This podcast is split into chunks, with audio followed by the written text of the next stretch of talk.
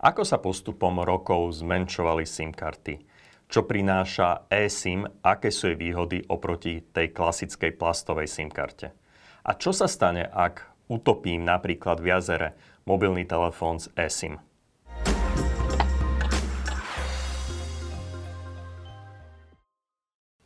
Dobrý deň, vítajte pri počúvaní podcastu Čaj o štvrtej. Náčalkou dobrého čaju pravidelne diskutujeme o novinkách zo sveta IT a telekomunikácií. Moje meno je Roland Kiška a pracujem ako marketingový riaditeľ pre spoločnosť Svan, ktorá prevádzkuje mobilného operátora Štvorka.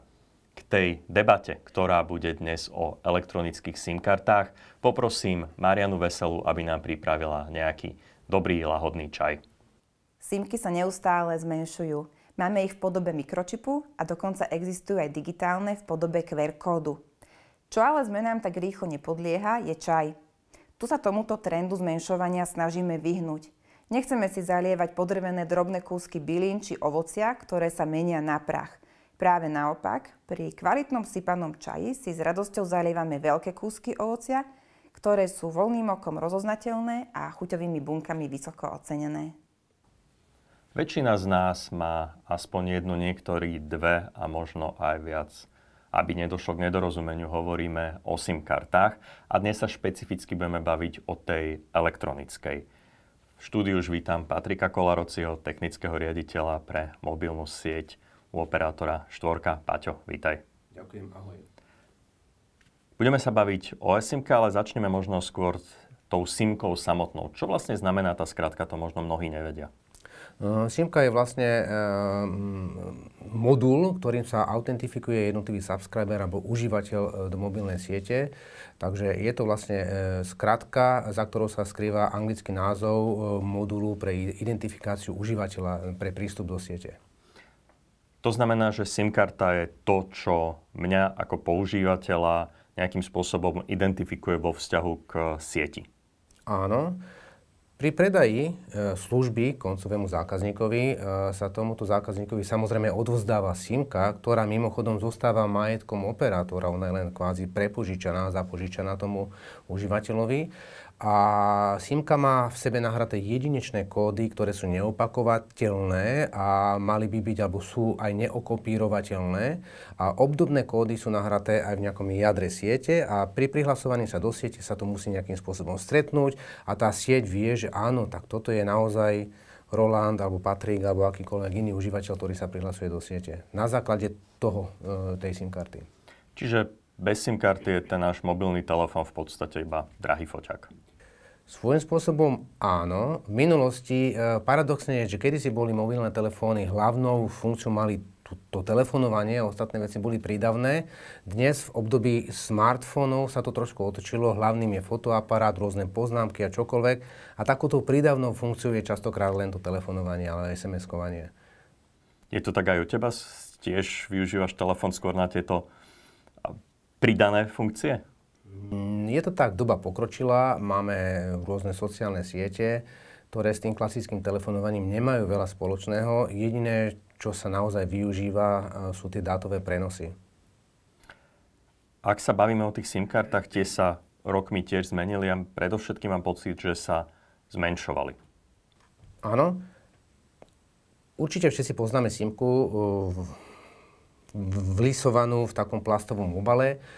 Čip sa tam nachádza, ktorý je identický vo všetkých SIM kartách. Akorát ten plastový obal sa postupne zmenšoval, takže boli e, veľké SIMky, potom boli mikrosimky, potom boli nanosimky. Avšak ten priestor e, v mobilných zariadeniach, či už je to smartfón, alebo tablet, alebo rôzne hodinky, alebo e, wearables, alebo internet veci, sa zmenšuje stále a je žiaduce, aby, aby sa aj ten priestor, ktorý obsadí SIM karta, tiež zmenšoval. Preto prirodzene aj tie plastové simky sa zmenšovali a teraz máme dobu e-simiek. E-simka je viac menej ten istý čip, ktorý sa nachádza v tom plaste, akorát tento čip je priamo osadený do toho, do toho plošného spoju, do tej materskej dosky s tými všelijakými tranzistormi a procesormi, ktorý je uložený e, v tom smartfóne. Čiže je to taká istá simka, splňa takú istú funkcionalitu, že musíme identifikovať užívateľa predtým, než sa prihlási do siete. Akurát je na nej v úzovkách nahratý iný operačný systém, lebo to eSIM má jemne trošku iné chovanie z pohľadu procesného ako tá klasická simka. Kde si som čítal, že vlastne SIMka je taký mikropočítač, ktorý vykonáva operácie nad tými dátami, ktoré sú presne v tom čipe uložené. Ako si to máme vysvetliť? Veľmi jednoducho, áno, je to um, kryptografický, malý kryptografický počítač. Na SIMke, ako som už spomenul, sú nejaké jednoznačné jedinečné kódy, ktorým sa identifikuje konkrétna SIM karta a operátor vie, že tieto kódy v tejto SIMke um, pre, boli odovzdané len tomuto konkrétnemu užívateľovi. Také isté kódy sa nachádzajú v nejakej centrálnej databáze. Zjednodušene povedané, keď sa idem prihlásiť do siete, aby som mohol telefonovať, SMS-kovať, dátovať, tak uh, mobilný telefón povie laický sieti, že halo milá sieť, chcem sa prihlásiť. A sieť povie, dobre, uh, tuto máš nejaké jednorazové kľúče, prosím ťa, pošli mi identifikačný kód, nejaký reťazec, nejaký string. SIM karta zapne ten kryptografický režim, e, z tých svojich kľúčov, ktoré sú v tej SIM karte uložené, vygeneruje nejaký kód a ten pošle do siete. Sieť si porovná s tým, čo má uložené v databáze, sedí to, pustí ho do siete, nesedí to, znamená, že to je cudzí človek, nepustí ho do siete. Patrik, ty už si spomínal, ako funguje SIMka. Prečo je toto riešenie revolučné v porovnaní s tými predchádzajúcimi fyzickými SIM kartami? Máme dobu bezdrotového napájania, to znamená odstraňujeme konektory, ktorým napájame e, dané naše smart zariadenie a eSIM je tiež e, príspevkom do tohto bezkontaktného obsluhovania daného zariadenia. Nemusím tam nič vkladať, e, je to elektronicky skryté vo vnútri, tým pádom zvyšujem odolnosť voči vlhkosti, voči prachu, zmenšujem priestor, ktorý je potrebný na nejaké mechanické kontakty. A tým pádom e, to moje zariadenie hodinky alebo nejaké wearables je kompaktnejšie, nemusí byť také veľké. Takže má to takéto výhody. Prináša to nové možnosti koncových zariadení, ale aj nové možnosti služieb. Napriek tomu sa môže stať, aj keď hovorí, že, že sa zmenšujú tie možnosti, ale ten telefón klasicky stále ešte má nejakú tú šachtu na tú klasickú SIM kartu. Čo sa stane, ak, ak utopím, povedzme, ten telefón. Chcel som povedať, že v mori, ale pri cenách benzínu asi budeme dovolenkovať tento rok skôr niekde pri jazerách slovenských. Čo sa stane, ak utopím ten telefón v jazere s tou eSIM? V prípade klasickej simky, ak mám šťastie, tak rýchlo vyberiem klasickú simku, vysuším ju, vložím do náhradného telefónu. V prípade eSIMky ten čip neviem vybrať a zároveň neviem vybrať ani tie údaje, ktoré sú v tom čipe nahraté. Takže musím si zohnať náhradný telefón, e, ideálne s eSIM funkcionalitou. Musím sa skontaktovať so svojím mobilným operátorom, e, od ktorého si kupujem službu a vyžiadam si nový eSIM-kový aktivačný kód, ktorý e, je v takej podobe QR kódu, ktorý sa nasníma. Je to možno trošku pracnejšie na jednej strane, e, lebo musím toho operátora kontaktovať, ale na druhej strane je to možno aj ekologickejšie, lebo neprebieha tam žiadna výmena papierov, čohokoľvek. Proste ten QR kód na aktiváciu eSIMky dostanem napríklad e-mailom, alebo sa mi zobrazí na, na webe e, nejakej, e, nejakého mojej zóny daného operátora. Týmto sa dostávame presne k takej tej kľúčovej otázke, že všetci vieme, ako sa aktivuje tá klasická SIM karta, proste vložím ju do telefónu a, a takmer hotovo. Ako je to v prípade teda eSIM? Ako už bolo povedané, eSIM, keď je vložená do toho smartfónu, je to len prázdny čip. Síce identický e, s tým plastovým e, SIM zariadením, ale je to prázdny čip. Ak chcem tie identifikačné kódy do tej SIMky nahrať alebo do tej eSIMky nahrať, tak postup je následovný. Musím byť pripojený s daným môjim smartfón zariadením do internetu cez Wi-Fi. E, od operátora e, si kúpim eSIM službu, dostanem e, tzv. QR kód, aktivačný kód. Tento QR kód si nasnívam, nasnívam kamerou môjho smartfónu. V tom QR kóde sú uložené nejaké informácie, napríklad kam do cloudu v internete sa ten smartfón má pripojiť, aby som si stiahol tie identifikačné kľúče, ktoré sa nahrajú do eSIMky. Smartfón urobí teda kryptovaný mm, dátový mm, prepoj alebo spojenie do nejakého cloudu priamo k výrobcovi tých SIM kariet a ten výrobca eSIMiek už vie, že aha, tak e, tieto nejaké kódy, toto bolo predané tomu zákazníkovi a zabezpečeným spôsobom nahrá tie identifikačné kľúče do toho eSIM čipu v tom mobile. Je to teda rozdiel v tom, že pri klasickej plastovej simke, keď tú simku preberám od uh, svojho mobilného operátora, tie kódy už mám. Pri eSIMke sa cez Wi-Fi pripojenie načítaním QR kódu musím pripojiť do cloudu a tie kódy sa až následne e, do toho eSIM čipu nahrajú, uploadu. eSIM nie je riešením iba ale pre mobilné telefóny. Um, rovnako predpokladám, že veľké uplatnenie nájde v rôznych wearables, či sú to smart hodinky alebo, alebo ďalšie zariadenia. Kam všade sa tá eSIM aktuálne dostáva? eSIM má také dva svety. Jeden je tzv. E, consumers market, e, to sú klasické smartfóny, hodinky, e, tuto možno budú aj tie wearables, ale zároveň je eSIM veľmi vhodné aj pre svet IoT zariadení. To sú rôzne čidlá, rôzne senzory, rôzne hm, smart metre, takže všetky tieto zariadenia majú potenciál využívať eSIMku. Veľmi široké Používanie SIMiek je, je zaznamenané v automobilovom priemysle. Určite poznáme nariadenie Európskej únie, že auto musí v prípade dopravnej nehody zavolať 112, tzv. to E-emergency call. V tom aute niekde je tiež obdobná, obdobný čip, v ktorom je nahratá na diálku tá SIM karta, prislúchajúca nejakému mobilnému operátorovi. Čiže v, automobil, v autách, v moderných zariadeniach, aj tam sa využíva eSIM.